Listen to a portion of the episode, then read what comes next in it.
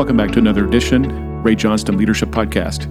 I'm your sub, your host, your sub host, uh, Brad Lomenick, stepping in for Ray and the team. Welcome back to this journey. Hope you've been downloading all the other episodes. Make sure you subscribe, rate, and review wherever you get your podcast.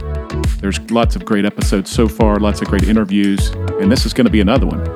Now, in this episode, Andrew McCourt, who is a senior pastor at Bayside, and uh, one of the, the key leaders within the Bayside and Thrive movement, sits down with Jo Saxton. And Jo is an author, speaker, podcaster as well, and a coach of leaders. Born to Nigerian parents and raised in London, she brings multicultural and international perspective to her leadership training. She speaks all over the world. She speaks for churches, for nonprofits, and corporations. She's co host of the podcast Lead Stories and the founder of the Easer Collective. Her new book, most recently released this year, Ready to Rise. So, if you would get your Moleskine out, buckle up, and get ready because this is going to be a great conversation. Lots of good insight. Andrew McCourt sitting down with author, speaker, podcaster, and coach Jo Saxton. Well, I am excited about today uh, because our special guest, um, I'm a big fan of hers. I've heard her speak at the Thrive Conference on a number of occasions. Each time she's spoken, uh, it's been absolutely riveting. But not only because of her content, everybody, it's because of her accent. She's also from across the pond originally. Uh, Jo is from um, London. Um, I'm from Nigerian parents that moved to London, made that incredible journey. But she also, like me, made the jump over here to America. Jo is a remarkable speaker, and I really encourage you get onto YouTube, get her stuff. Uh, uh, she will inspire you, especially in the season. She's going to lift your spirits. She's a podcaster. She is an author. She's an incredible coach, and today she is going to coach us. So, Jo, great to see you. How are you doing? Doing all right, thank you. Good to be with you. Thanks for having me. Yeah, well, you know what? We've tried to make this happen a few times, and I'm so glad it is happening today. Uh, how is just life with you? Uh, you're married, uh, you know, you've got a, an incredible ministry. How's life going for you? Um, I think, like everybody, whatever plans and visions I had for 2020, I think I set fire to at some point because life did that on my behalf. Um, right now, everybody is in the house. Um, my kids are at school just above me. Um, my husband is at work just around the corner from them. The dog is wondering why we're all here and yeah. why he's not getting any attention and why he's being shushed all the time. So, so yeah, we are we are doing it. Um, whether we're doing it well, we'll see, but we're doing it. That's fantastic. Well, I, am like you. I just got a warning from my internet provider the other day that I was approaching my limit and that I would get charged extra millions of dollars. Yeah. well, Jo, and we're going to jump right into this. And, and I was saying just a minute ago, every time you've come to Thrive, um, you've got remarkable content, incredible delivery. And we don't say this to every single person. You're, you're a natural communicator. You're able to take the Bible, make it come alive, make it relevant to today. And communication, as we know right now, is a very important thing. It's just not from the stage with a microphone, but it's how we do it, you know, on social media, podcasts. Do you want to just coach us for a minute on some of uh, Jo's top tips on communication? oh, Jo's top tips. Um, oh gosh. I think the first thing I would say to us is although the vehicle has changed, the vehicles that we're using may have changed because of social distancing, legal requirements, etc., etc. The call is still the same. You know that we communicate out of a calling, out of a sense that God ha- has appointed us and anointed us and um, compelled us to share something or another, whether that's with people who aren't of faith, whether that's people in business, that the fuel is still the same. Mm-hmm. Um, and so I the first encouragement is always to ask yourself how connected you are to the one who's given you things to say. You know, um, mm. and I think that's particularly distinctly challenging in this time. Our methods, our ways of preparing may have changed because we don't have the privacy, we don't have the energy, we don't have the capacity we once did. Um, everything feels a little bit slow and awkward. But if there, if there's a calling, I, I, I start with the calling because if there's a calling, then you know, I, I, and I don't know who said it. It's too. I, I, just know it's too long for me to say it's mine. You know, he who calls will equip. Do you know what I mean? He who not who appoints will anoint. That kind of thing. Yeah. And um, and I think that is a great foundation place from where we go because everything else feels nuts. Do you know? I mean? Everything else may feel awkward. Um, and then so that would be my first thing. And then I would say. Um, you know there are there's going to be this ongoing challenge for us as we consider what it means to communicate in a physical space and a digital space. Mm. um, i am really not good at technology. I um i really love sound people and light people and other people who are operating in their excellence and just telling me exactly where to stand and what to do. And now we find ourselves in in a in a in a climate in a situation where we're having to learn. And we may not have had to learn this for, for a long time.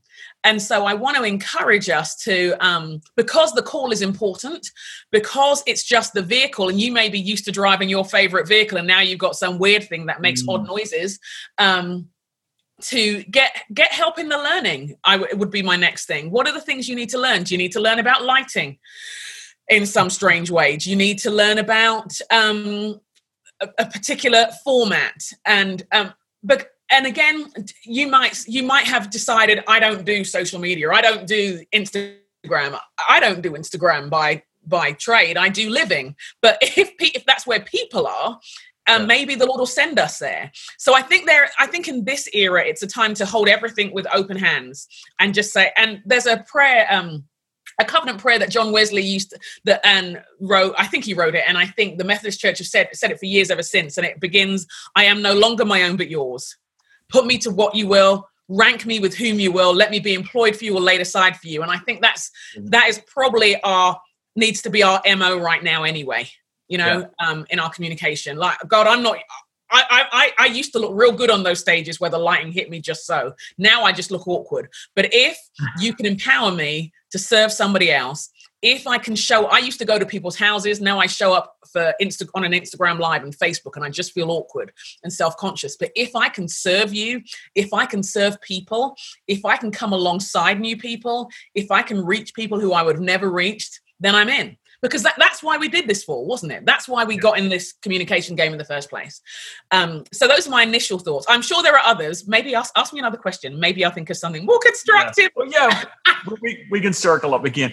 Uh, but when you were talking there, you mentioned John Wesley, you mentioned the Methodist Church.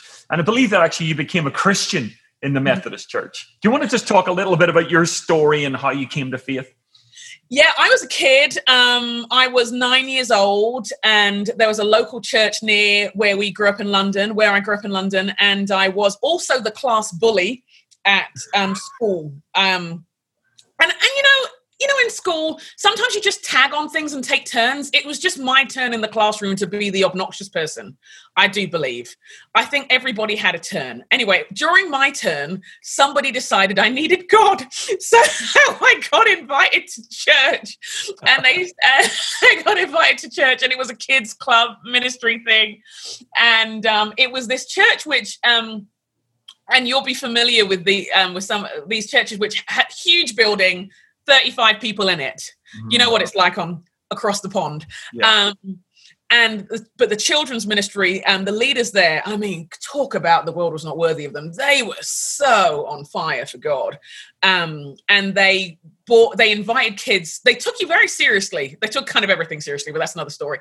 Um, but um, they you if you went to the bible study four times you get a free bible. But normally you were a christian by then because they were kind of evangelizing from the moment you set in through the door and I remember them talking about Jesus and him coming into your heart, and me being absolutely horrified about the open heart surgery that would be required to come to faith, because language is still everything, friends. And um, and then, um, but then saying to them, maybe a month or two in, saying, "Hey, if you have one of those events um, where you, at the end of your meeting, tell people about the gospel, give them an opportunity to come to faith." I'll become a Christian then. So why don't you tell me when you do that date, I'll bring a friend, we'll become Christians. And that's what happened.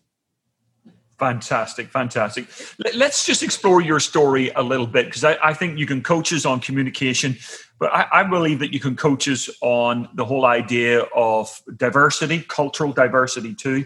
So, your parents were originally from Nigeria and they made a massive move to London. Yeah and then you made a move from London all the way to the United States. What are some of the lessons that you have learned on the way? I mean, that, that's a long way from like Lagos mm, I haven't London seen her through, in the last to, uh, Minneapolis. 20. What, what, what's, what, what have you picked up along the way?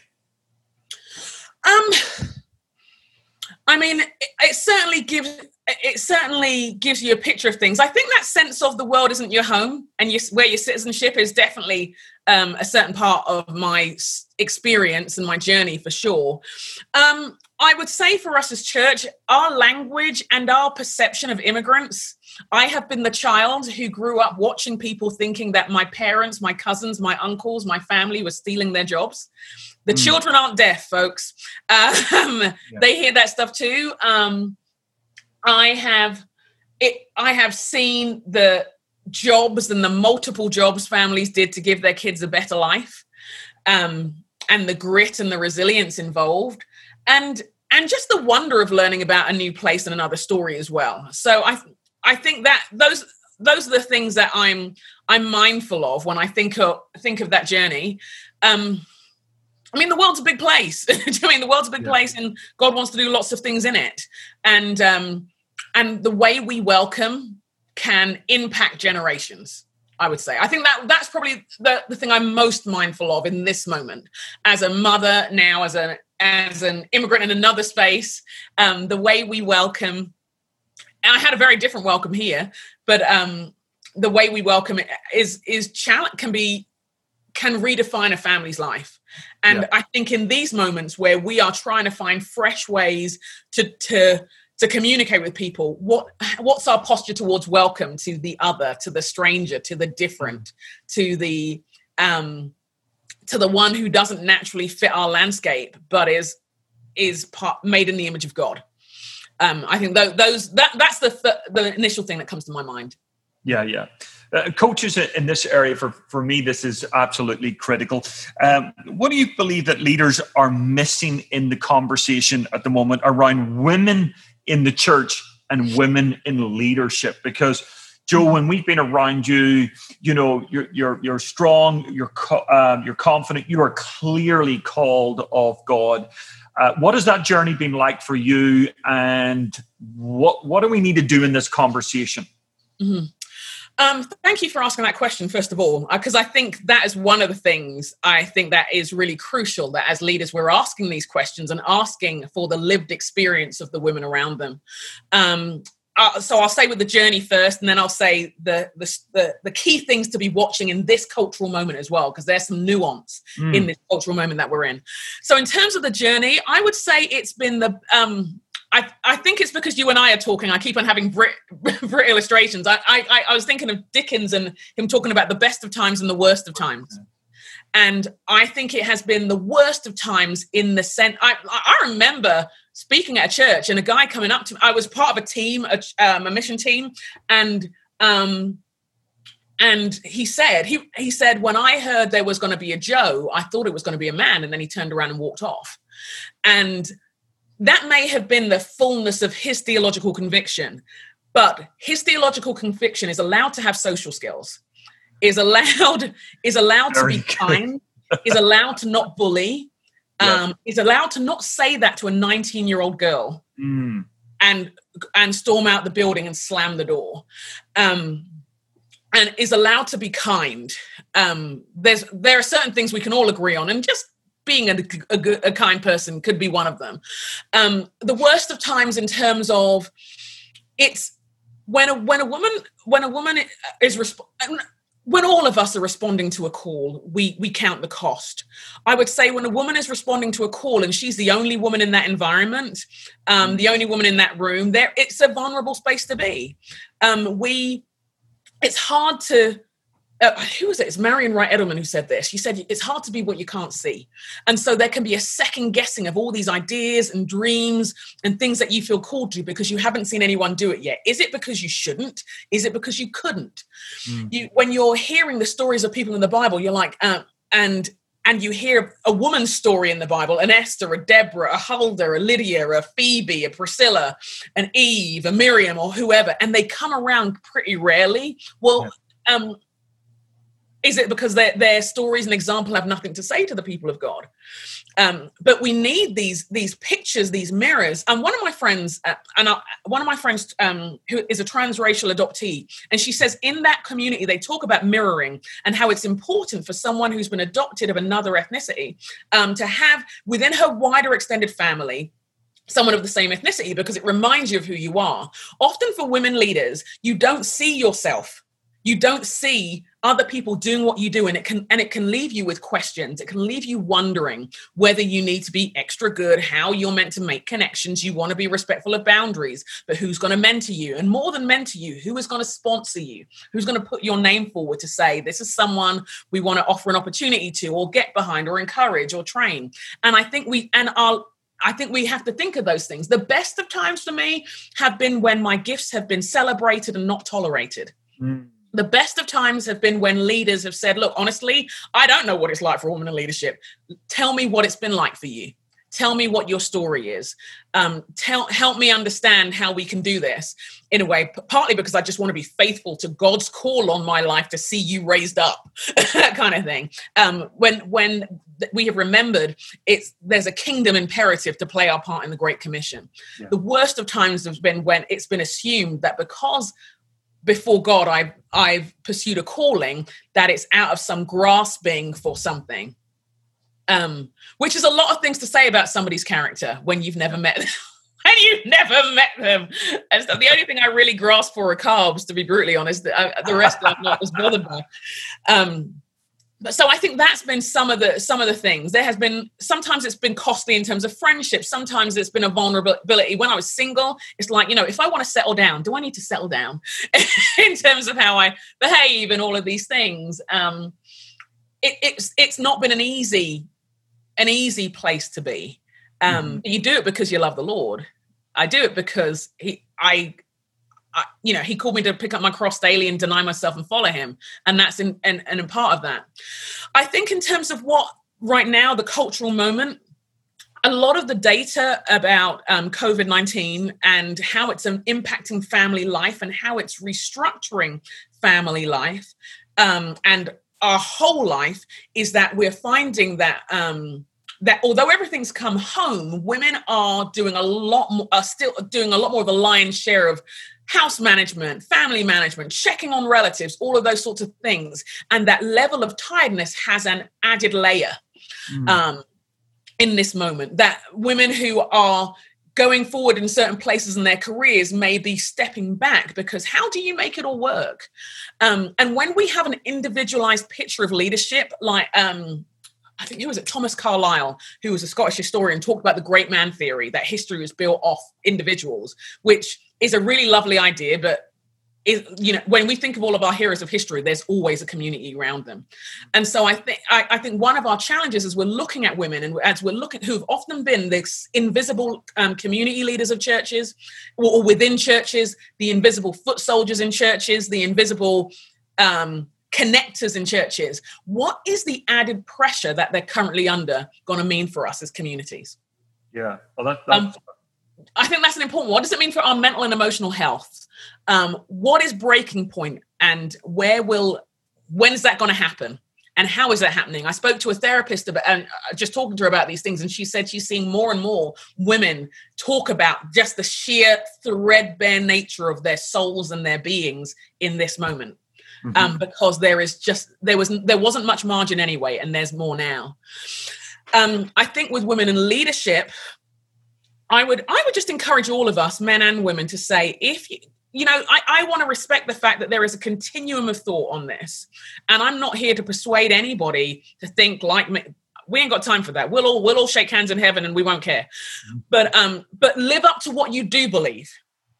What you if whatever you do believe, invest in that. So if you believe that women are called to and can and can be called to speak what is your training program for that to happen? If you believe um, that that there are that women can that their ministry and mission is in the context of serving other women. What is your investment? And tra- how will they engage theologically? How will they get the tools to analyze and critique the culture? How will they be skilled and equipped for what they're going to do? Will they have access to leadership development to training that is actually for their life do you know what I mean? Um, it's when I'm in these spaces and people say, "Oh, I can't find the women." I'm like, "Well, where?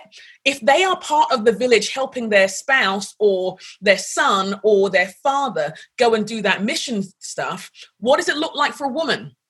When, when they're coming to it, I mean, when we all come to events, we'll all weep just for the joy of getting out of our houses. But but in terms of when I'm thinking of going to an event. There are meals that I'm planning. There is a kid up there who's one kid who's sitting here who's got swimming, one kid who's sitting over there who's got volleyball. There's a husband over here who's doing this. And and I think we've just got to think of even our our modes of leadership development, our training vehicles, do they give us access to everybody? Mm. Are they are, or or do they invite a particular type of person with a particular income and freedom of movement so and and we think that's them having skin in the game when actually it might be more to do with about sheer availability mm-hmm. um, i just want to encourage us to think and it will look different for our different contexts so i don't want to be too prescriptive i just want to i think sometimes to get the answers we just need to know what other questions to ask and yeah. that's the question i would encourage us to ask yeah, in this yeah. time I, am not saying this is the ideal scenario or, or mm. situation we want to be in, but for, for, the majority of churches here in the US, at least, mm. it, it is they have a male leader. How, how, would you coach them? Because they're obviously leading women. Yeah. Uh, how would you coach them at this time? What would what would you want to say to them? How how can they become a better leader and create uh, greater parity? Okay, well, I think there are a number of things. I think um, I would first encourage them is there a way you can find out the lived experience of the people of your community, the women in your community? And some people may hold back because of fear of retribution. Do you, know what I mean? So, uh, where are the safe spaces? Like, like, do you really want to hear what it's like? Because sometimes we do things, all of us do things, and we didn't intend to do that, but intent doesn't change the impact. So, um, so some of it will be a listening work that we need to do to hear mm. the lived and the lived experience of different generations of women, different ethnicities, di- do you know what I mean? Different perspectives. Um, that's one thing. I would ask you in your sermons, or, or, or no, let me let me pull back. In the places of your church that you celebrate, that people see as the most important, are women ever there? Because if you mm. say you value all the leaders and everything, and oh, leaders can do everything, but everybody really knows it's the pulpit, then is it just on Mother's Day? Now, rock on on Mother's Day. I think Mother's Day is hilarious. The one time I saw a child punch another child in the sermon I was giving was during Mother's Day, and they were sat right in front of me. It was a fantastic time. However, if you're saying, but also not every woman is a mother. Mm-hmm. Not not every woman is a mother. And there are many women who avoid church on that day because of the agony of prolonged infertility, because of the agony of their story, because of the agony of their experience. So, you checking in on Mother's Day is not necessarily checking in on women as a whole. Um, I would encourage, you know, I would encourage you in the in the. Don't get me wrong. I love hearing about Daniel. I love hearing. I love Bible characters. It's my thing. It's a fun thing for me. My favorite of the year this right now is Barnabas. That's my rock on favorite. However, it was too. Why was I at Bible college when I heard about what Priscilla was up to? Mm. Why, why did it take me to go to Bible college and do? Why was I in the Greek when I learned about Junia in Roman in Romans? Why? Um, wh- how come it took so long before I heard who they were and their stories, and and the, their triumphs, their trials, their temptations, their faithfulness to the King of Kings? Why did it take so long? Well, it's because no one told their stories. And so I would encourage us, just on the breadth of our teaching, to consider: can we can we sprinkle the sisters through? Um, and you know what I mean, and not just Mother's Day and the Magnificat. And don't get me wrong, the Magnificat is awesome, and I could do it all day long. But you, you see what I'm saying? Yeah. On that, so I think that, that there's that part, and then I would say encourage, encourage, encourage, encourage, encourage, encourage, encourage, encourage, encourage. Because there are many voices telling women what to be, what to do, how to look, what to wear, how and and when a woman is thinking about her leadership, and I'm gonna I'm gonna hazard a guess at this. Um, but I'm pretty sure this is the guess. When a woman senses a calling to anything, public or private, there is a whole other track in her head happening. Who do I think I am? Who's going to invest in me? How am I going to get there? How am I going to make this work? How's this going to work? What are people going to think? Am I asking too much? Am I not enough? Will I ever be enough? Will I learn enough? How do I do enough? And it's a lot. it's a lot because there are there are lots of voice, and I can't speak to the voices that men hear about their calling because I've but I can tell you what women hear, and I can tell you that um, that we don't live any of us live beyond what we believe about ourselves. So if you you may think because you said something once, say, hey, women, if you want to do stuff, if there are things that you feel God calling, come and tell me. That that is like a whisper compared to the trains that are going past in their mind and the noise of all the stuff which has told a woman what she shouldn't be and why she shouldn't be. So good. Uh, you have no idea the sheer spiritual battle it is to show up, and that's not your fault. That's and you are not to blame. You are not. This is not by way of accusation. You are not to blame. I'm just saying, brothers, let me let me let you in on what this world looks like and the hot mess that it is because some of these things are going to take some prayer some fasting and some significant diligence on our part to um well we don't win wars on half an army put it that way it's yeah. really you know what i mean? There is one who stands to lose by us not living into the fullness of our god-given wiring and potential. There is one and it's not and there is I, I, often ask myself, you know, um, and I and this is why I often ask just um, ask people what what's not happening because these women aren't living you know what businesses aren't being launched what ministries aren't being started what churches aren't being planted what financial um, things that are already happening aren't being resourced what what what's ha- what books aren't being written what songs aren't being created all because someone has whispered. And when i say someone i do mean the enemy. You're too much. You're not enough. Who do you think you are? If you really think you're called you you just hold back and they'll find you. And and and what i often find with women is that they're waiting to be chosen and told because maybe that way it's less painful. And the problem with that is that that is disney. That is not the bible. Do you know what i mean? It's like it's like waiting for god charming to come along to call you out into your calling or something i'm like oh, it's not it's not quite the great commission but i see how we got there yeah i see how sorry you asked oh.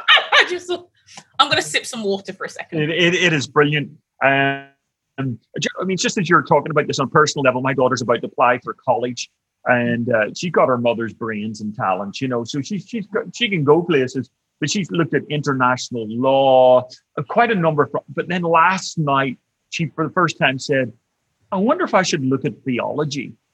And it was the only time as she's talked about career choices that I thought, I want, I mean, I'm excited, but I thought, I wonder if it could be limiting. And I really had to, it like slightly grieved me. When she talked about international law, I thought she could be employed across the world. She could lead businesses and do whatever. But when it came to theology, I thought, I wonder if there would be a limitation. And uh, so I want to thank you, Jo, because you're breaking the limits just as a, a, a really a God called person, a, a gift of Christ to his body, and, and you do it so effortlessly. And and uh, um, we we're just so proud to partner with you here at Thrive. So uh, yeah, talk to me on this one here, just as a pastor and as a leader. Uh, the greatest challenge at the moment, you know, what, what mm-hmm. how how what's that like for you? How are you battling that? You know, I, I heard something really helpful the other day. I mean, it's helpful, but it's a bit miserable, but bear with me. Um, and it was um, Andy Crouch talking about, and he was talking about the North American context. So, American brothers and sisters, you can hit me down if I'm wrong on this. And he said that, um, that, um, North America, and by extension, the church, is very good at acute situations. So there's an emergency in your church. That meal train will be running. There'll be GoFundMe's, things will be raised to help you. Because what the context isn't as great at is the chronic. Mm-hmm. When something is, when if that person needs help for 25 years, um, we are a solutions oriented culture. We like fixing things. And we're finding ourselves in a moment where fixing isn't easy where fixing isn't possible, where we are dealing with an emerging landscape that sometimes certain things get clear and then the dust and the fog covers it over again. And we're dealing with chronic realities. Mm-hmm. Um, and it's been helpful for me to recognize that because it's, um, and it helped, and it's been another layer of grief for me as a leader in this moment of what does it look like to walk, to recognize the circumstances we're in um, are more chronic than we're comfortable with. Mm-hmm. We don't mm-hmm. have a vaccine yet. Um, the COVID has revealed the fault lines in society where there aren't any easy, easy answers, easy solutions. Um, and it's made me, as as a leader, it's made me say, okay, what what does my prayer life look like for the long haul? Um, how do how does hope deferred not make this heart sick? In this one and how what are my spiritual rhythms and practices that deal with the heart sickness of of things not working out the way I want. I heard someone say, I think it was on an Instagram thing, saying grief is a bit like popcorn. It's just so unpredictable. Um, but am I poised? You know, what am I doing with the tiredness right now? How am I walking with um with the weariness, just the sheer load of grief of of of I, I used to know how to minister. I used to I used to know what it looked like. It's not I'm not saying it was formulaic, but there was a level of skill and experience. There were a level of things I could speak into. But now I'm in an unclear landscape. Mm. I'm in an unclear way. Um, there are things that are deeply shifting within our world and we've not arrived yet. And that can be quite debilitating because it's tempting to want to lead for a world that no longer exists. Yeah. And the people of God are called to be prophetic, not defined by the nostalgic. And I mm-hmm. have to keep on asking myself as a leader is the choice I'm making, is the way I'm walking nostalgic, which is understandable. I mean, you know, Andrew, you and I were talking, we, we start chatting about good times in the UK and all the food we ate. Do you know what I mean? And we talk about the fish and chip shop and did you like cod or did you like, do you know what I mean? That not, it's not, and Marks and Spencer's, Marks and Spencer's food. I mean, standing ovation for Marks and Spencer's alone just alone. I, I want to hold a moment's silence for Marks and Spencers. It's so glorious. But we don't live there now. No. And so, as much as we dream about how good it was, we've got to get food today and it's got to be here. And I think, in the same way, for us as leaders, um, there's got to be more than when we things are back to normal. Or I, uh, there's got to be more than like quick adaptations although they're valuable then they're a bridge to the future. There is there is the ongoing seeking. There's the how do we rebuild the deep the deep fault lines of a broken world? And how will jesus make things new in this moment? And that that does mean some seeking and that does mean some praying and that means some experimenting. Um, that means some asking some questions about our money and how we're doing. Um, that means um, some listening and lamenting, you know, um, all of that's involved right now. Yeah. That's our, and, I, and I'm not saying that to be hopeless. Mm-hmm. Um, I'm saying that because one lament is part of the scriptures and, and it's, um, it, it's just, it's part of the reality. Um, but I, I say that because this could take a while. this is take it's taking longer than any of us wanted. Do you remember those days when we thought by the fall it'd be back to normal? Yeah. Do you know what I mean? Um, we, I'm not sure we're even aware of all the ramifications yet. So we have to be listeners and observers and prayers in this moment. And and I think it keeps us humble because we don't have all the answers. We don't. Yeah. Don't have many hey, uh, some of the things you're saying there are brilliant. Nostalgic, prophetic. Uh, I'll be using that, and I will not mention your name beside it. Okay, I'm going to public domain. It's yeah. But but that whole idea of you know a, a crisis and the chronic. Uh, you know, um, Pastor Ray was talking to us as a staff this morning, and he said, you know, at first we we, we just um, we we thought this was a blizzard, and then it became a winter Mm-hmm. And we're wondering is this going to become an ice age? Yeah. Um, and I, I, think that's very interesting take on, on the church is as good at that sort of snap reaction, whereas in years past, there wasn't quick fixes and we needed to open orphanages and we yeah. needed to do long term and hospitals. That's what we did. We started yeah. the hospitals, you yeah. know. What, mm. what do you, is it part of our culture because it's Amazon Prime today, quick fix? Everything is just a, a, tweetable thing 140 characters what, what is it that we need to learn in this moment about longevity and sticking with it? Um, you know what? I have to say, this is where I have drawn on the immigrant story and those members of my family in a way I never expected. Because when my mum and my aunt and my dad and my aunts and uncles landed in England, they knew the language, but it was a very unfamiliar landscape. There were new ways of doing things. There were new people. There was lots of misunderstanding. The climate was completely different. To go from Lagos, where it's like like forty degrees, to go to England, which is four seasons in one hour, kind of thing, yeah. um, was part of their reality. There were so many adjustments, and and not every not every relationship survived the journey. It was really tough. Um, but one thing I do remember, and it used to be on Sunday nights when they used to braid my hair. Um, the aunts would get together and they'd be sharing advice. And some of it was like about love lives. And some of it was where you got your food what places were safe what things were um where you um where you should work connections. There was something about the village they rebuilt again. Mm. there was something about the extended family. And these aunties and uncles not all of us are related by blood. Um not all of them Nigerian now. They're from different communities, different tribes, but it was this com- this community of people who were we we're not fully at home in this world. We're not fully of this place, but this is where we're rooted and this is where we're raising our people. And so these are the things, these are the non negotiables that we must keep. And we can't keep them in the same way we did when we lived back home. Mm-hmm. But we will build home here. And I think what it's made me think of for us is that we need to build villages. We need to build who who's who are your people who are share like a like little communities that are brain trusts for you.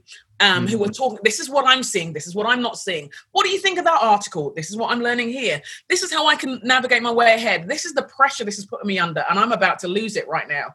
Um, if I think that is I, whilst I don't know how where we're going, I think that's a key part of how we'll get there.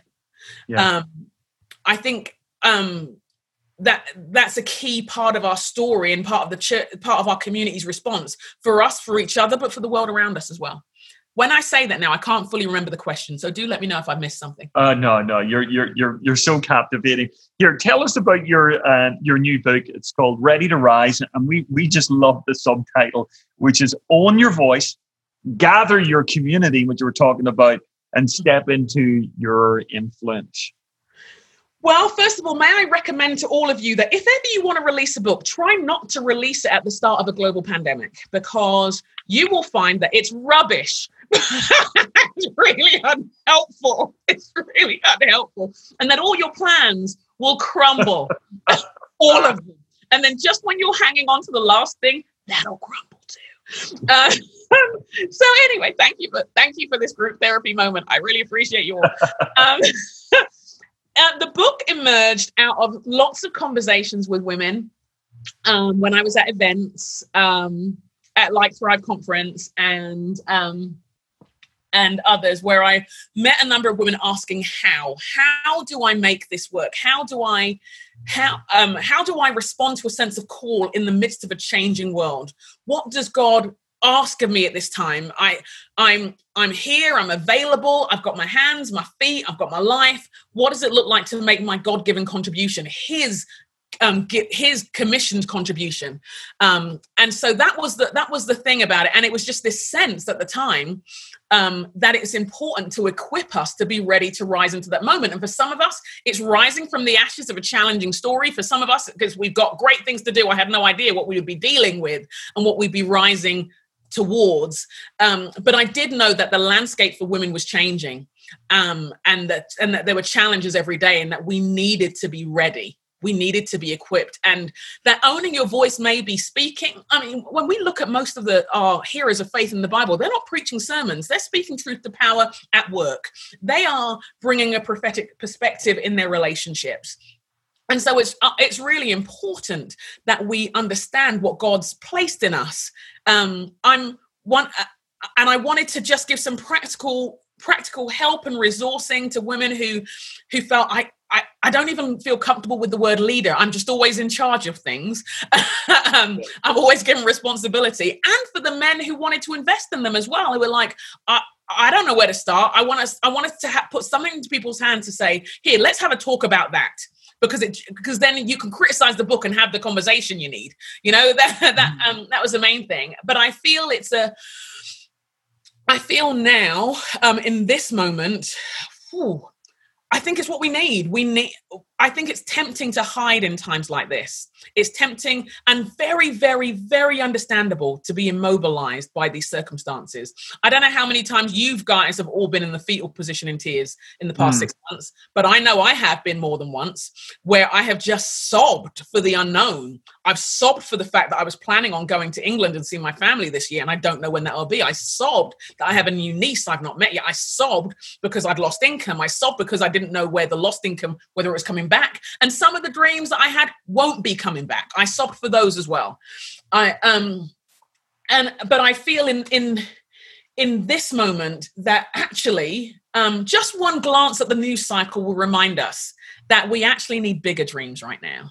Mm. That, that, just one look at the news cycle, I mean, we need innovations, we need strategies, and the history of crisis and and chronic situations in society will, will remind us whether it's war, devastations of wars or natural disasters that the next thing that comes are innovations mm-hmm. may we be innovators in this yeah. moment you know what i'm saying may oh. we you and i men and women every generation none of this ageism stuff where we all age out at 50 but um all of us um, may we be innovators in this moment. May we be seeking the face of God and asking questions of the culture and asking questions of the word so that when people are, are gasping for breath, which they already are, and when people are not sure where to go, that we're there.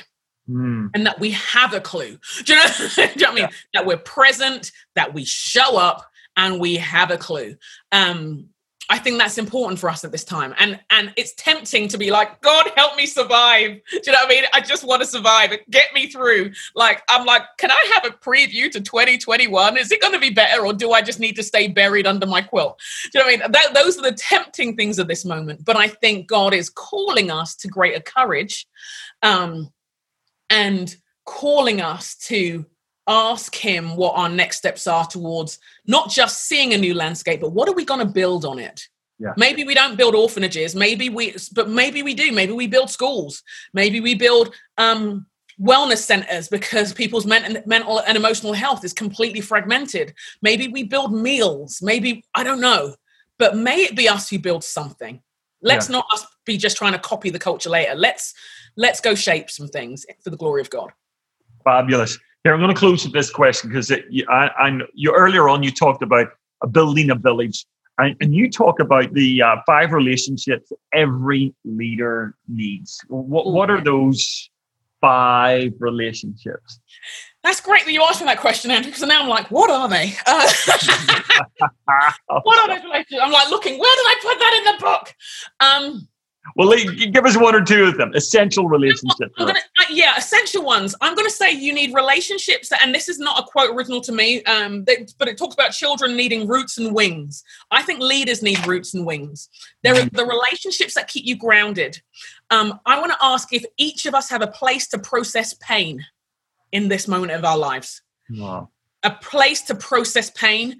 Um, I'm going to say on that's one of the roots relationships. I'm going to say in the roots relationships, how are your people, like your significant others, whether that's your children, your spouse, your your key friendships, your family? How are they? Because those are the people who aren't impressed. I don't mean you need them close right now. Mm. I mean you need them close. And the other roots relationship that may not have been as relevant, but may be more in this in this cultural moment, would be: Are there who are the practical hands-on people helping your whole life work?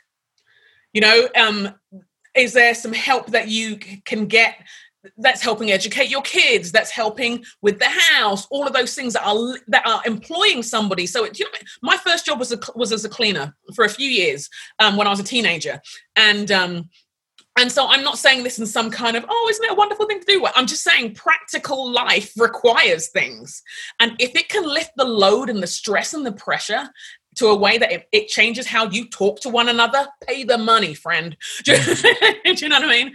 Just pay pay the money and get it done. So those are some of the roots ones. In terms of Um, um, so th- yeah, those are three for the roots relationships. But in terms of the relationships that give you wings, um, those are the ones that help us fly, help us soar into our God-given mm. calling.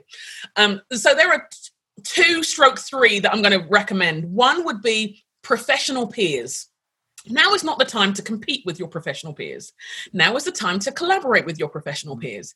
Now is not the time to do the one up man or woman ship with your professional peers, but to be, build a brain trust with your professional peers. Um, to say, what are you learning? I um, what are you discovering? To be that kind of generous leader who's saying, look, this is what I've discovered as a resource. You know, this is crisis mode. We ain't got time for you competing. That I mean, what it's not like there ain't enough people to go round. There are 300 million in America. So, um, do you know what I mean? It, so it's like, um, who are the professional peers who can give you insight and wisdom and perspective? I encourage you, particularly in this moment, diversify.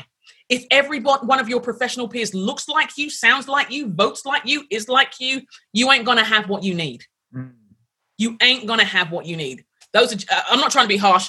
Actual factuals the, the world is changing fast. Um, and then I, so that's one. Then i would say the other ones that give you wings are um, your ment oh it's kind of maybe three really. How many can i fit in? Okay the the people who the mentors in your life the mentors and the sponsors. I would say this particularly for women but not exclusively for women. Now mentors get i think i read this in harvard business review. Mentors give you wise advice. Sponsors get you to the next level. Who are the people around you who are helping you get to the next level of your leadership. Who are that you're and um and for those of you who don't need that maybe you're the sponsor. Who you're going to sponsor? So maybe part of you having wings is actually helping somebody else soar.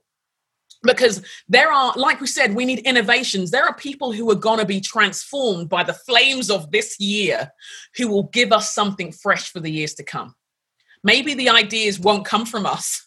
maybe the ideas will be th- those who are in the trenches right now. We may not even know their name, but will we be secure enough to raise them up? Hmm. Will we? Will we be? Um, w- will we be generous enough to invest in them? So I want to encourage us to think of those as well: the mentoring relationships, the sponsoring relationships, whether you're on the receiving end or the giving end of those. Wow. Wow. And now I'm reading here that apparently, like for all of our viewers today, the thousands of people that are going to watch this, that you can um, download the uh, Jo's free ebook on the five relationships that every leader needs. You can download that from her website. So I would encourage you to go. I'm going to do that straight after. I'm serious. You need to speak to our staff sometime in this because that is gold stuff. That roots and wings. Oh my goodness. I wish I'd have thought of that. See, see you Londoners, you're very smart, very, very smart. it's the uh, water. It's the water. Apparently, it's been through seven people. It does stuff to you. Oh yeah, through the Thames. Yeah. Um, Jo, thank you so much for today. I'm sure that I mean I've seen the comments just flying in down below. Thank you so much for being with us. I just feel that what we're getting from you is that authenticity. We're getting leadership gold. We're getting great advice, and uh, feel like this when we can all do that flying stuff again and we are meeting at thousands we cannot wait to have you back at thrive thank you thank you it's been an honor to be with you thanks for having me no problem. And to everyone that's watching today, thank you for joining with us from uh, locally, uh, nationally, and internationally. And make sure to jump in next week this year with Pastor Ray. Um, I've known Pastor Ray now for well, over a decade. And when he speaks into this stuff on you know, separating church and hate and avoiding election infection. You need this in your life personally. Uh, your church, your organization needs to hear this stuff. It's stuff that our country needs to hear. It is bang on relevant for us. It's out of the ancient scriptures into contemporary culture, and you're going to thoroughly, thoroughly benefit from it next week. So, God bless you all in all that you do. Take care. Again, once more, Jo, thank you so much for being with us today. God bless. Well, there you go. Thank you again to Jo Saxton for joining us here on the Ray Johnson Leadership Podcast. Thanks to Andrew McCourt for stepping in. Uh, we've got two two subs going. So Ray, we we don't know where you are, but we appreciate you uh, giving us your platform to be able to uh, impact leaders and be able to to uh, spend some time, hopefully, again, adding value to you. That's our goal here on the Ray Johnson Leadership Podcast. We want to add value to you. We want to help you to be a healthy leader. That way, you can lead a thriving church and a thriving organization. So, on behalf of the entire team, I'm Brad Lomenick. Thanks for listening, and we will talk to you again on the next episode.